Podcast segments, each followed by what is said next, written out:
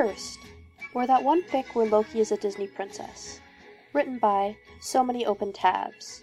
Read by Dr. Fumbles McStupid. Feet are aching, feet aren't easy to ignore. When Doctor Doom started a horrifying rendition of A Girl Worth Fighting For, with Doombot singing the backup chorus, Loki knew it was time he took this curse seriously. He plucked the advice-giving lizard off his shoulder and teleported away, just as Doom belted out, My girl will marvel at my strength, adore my battle scars. Doctor Strange was nowhere to be found. Funny how he seemed to disappear off the face of the earth when all Loki wanted to do was talk to him and maybe strangle him a little. In the meantime, Loki's hideouts were becoming increasingly overrun by bunnies. Get out! Loki yelled, turning blue with rage. The bunnies stared at him with wide, cute little blinking eyes. As much as Loki tried, he couldn't summon the will to destroy them. Do not look at me in such a manner, Loki said, calming down despite feelings of resignation. And please leave, I have much work to do. Loki wished he could say he was surprised when, instead of leaving, the furry creatures began sweeping floors and helping to organize Loki's spell books. And if Loki latently discovered himself whistling and singing along to Whistle While You Work, well, he'd never tell a soul. Are those unicorns? Loki hadn't been looking to run into Tony Stark. He had just been trying to lead the magical creatures back to the woods so he could get some peace and quiet. Not that unicorns by themselves were noisy, but they were remarkably clumsy animals when trying to fit inside Loki's living room. What are you doing here? Loki sneered, putting himself in between Tony Stark and the unicorns, surprising himself with the urge of protectiveness he felt. Hey, don't you have to be, you know, a virgin to capture one of those? Tony asked, trying to move closer to get a better look. The unicorns eyed Tony warily and kept a safe distance. For your information, I did not capture them. I am returning them, Loki said daintily, holding his head high. And also, shut up.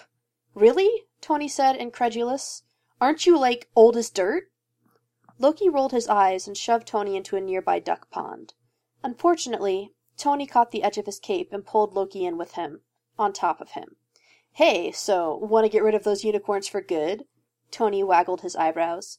Not even in your dreams, Stark, Loki replied, wriggling away from the man. His cape was all twisted up somehow, and Loki found himself in an even more awkward position than he'd started in, with his face right above Tony's. Meanwhile, a bunch of ducks had surrounded the two and began to sing. Now's your moment, Boy, you better do it soon. No time will be better. Hey, I know magic's your thing and all, but this, this is just weird, Tony said casually, not looking at all bothered for the lips to be mere inches apart. I'm not doing this! Loki exclaimed, finally untangling himself and vindictively pushing Tony underwater for a moment, while Loki righted himself. All around him, ducks sang. Doctor Strange, I am going to end you, Loki muttered to himself as Tony resurfaced sputtering. Loki kicked him once for good measure before climbing out of the pond. The unicorns were oddly sympathetic and comforting when he returned to them, soaking wet and shivering. Loki didn't even complain when a flock of doves brought him a blanket, presumably stolen off a clothesline. Loki decided to outsource killing Doctor Strange. He had better things to do, like buying toys for the basket of kittens that had turned up on his doorstep. He couldn't help it, they were so fluffy. However, explaining the situation to the mercenary was beginning to seem like more trouble than it was worth. You're a Disney princess? Deadpool said before falling over while laughing hysterically. The writers must really have it in for you. I mean, I thought they had it in for me and all, but they really, really have it in for you. If you could cease your inane chatter. And seriously, though, the little critters just flock to you. I could picture some scenarios where that could be fun, though. Ever heard of Nate Summers? Goes by the name of Cable. Tall, muscly, shoots lasers from his eyes, big metal arm, incredibly good looking. Wait, did I say that part out loud? Anyway, my point is. You have a point? Loki was not amused. My point is, there's a guy who could use a visit from some cuddly puppies or something, you know. Might help dislodge the huge stick up his ass, because who doesn't love puppies, right? Even Paris Hilton had one she kept in a purse. I'm really more of a cat person, Loki said coldly. Now can you help me or not? Um, who was it again? Doctor Strange? I'd have to have a death wish to go after that guy. Wait, I kind of do have a death wish. But still, no one's seen him for months. You got any idea where I can find him? None whatsoever. Hey, that's not very helpful. Huh. By the way, do you have the sudden desire to dress up in twirly looking dresses and dance around the countryside? Unfortunately, yes. Not that there's anything wrong with that. Wearing dresses, I mean. Not that I've done it. Except that one time. Okay, maybe two times. Loki was just considering whether to attempt further communication with the mercenary or to just leave, when the door to the apartment swung open, admitting a large man with a metal arm. Before Loki could say, Nate Summers, I presume, the man began singing, remarkably in tune. I can show you the world, shining, shimmering, splendid. Tell me, princess, now when did you last let your heart decide? Nate, I told you not to call me that in front of company, Deadpool said, before strapping his guns to his sides and going to join his friend. Loki just stared after them as they left together, and Deadpool began singing along.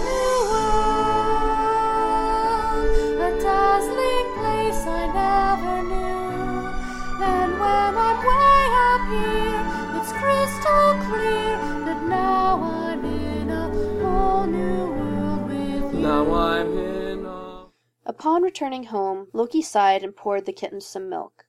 They weren't even properly evil kittens, at that. Every villain starting their career should have a dark creature to guard their lair and to cuddle after long days of evil doing.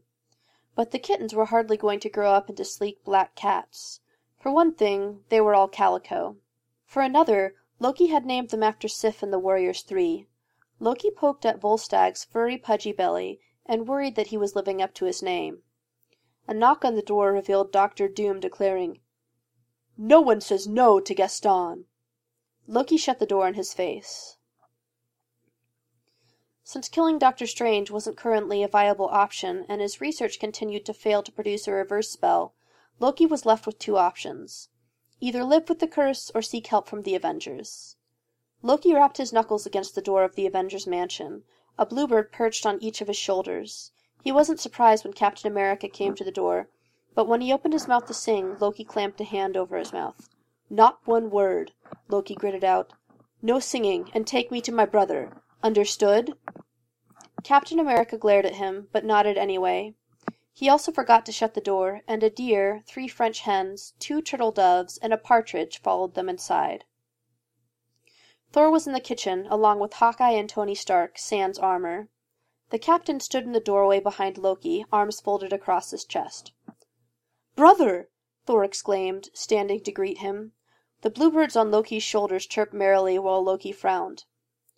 It pains me greatly to say this, but I require your help. Loki addressed Thor as Tony winked at him, and Clint gave him a murderous look. Ah, Loki, Thor said, sit and tell me of your troubles. Tony mentioned that you had enchanted the birds of the forest to sing for you. I did no such thing, Loki defended himself, just as Tony said. It was all very romantic. Thor looked confused, while Clint continued to look murderous. Loki sighed. Brother, I have been cursed. With singing ducks? Yes! Loki shouted, exasperated. Not to mention when I was trying to buy a car and it turned into a pumpkin, and unicorns, and talking dragons, and mice that do my sewing for me, and a cricket who keeps telling me to wish upon a star. Thor looked thoughtful for a moment, then sang, A dream is a wish your heart makes. That is the whole problem, Loki groaned.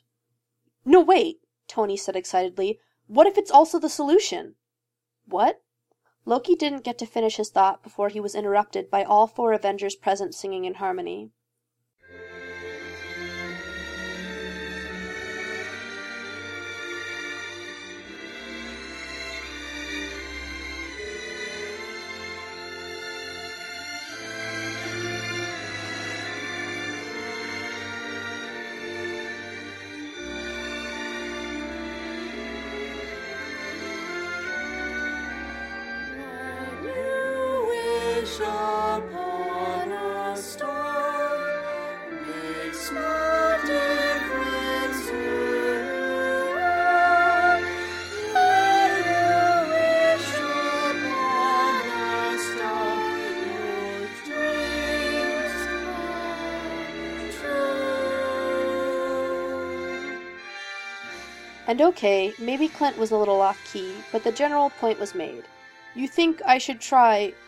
wishing the curse away? On a star? Are you mad? Everyone looked at him as if to say, You're the one with the Disney princess curse. Very well then. As it turned out, it did work. Loki kept the kittens, however, and if, after the entire ordeal, he spent considerably less time being evil and considerably more time volunteering at the local animal shelter, none of the Avengers ever realized it.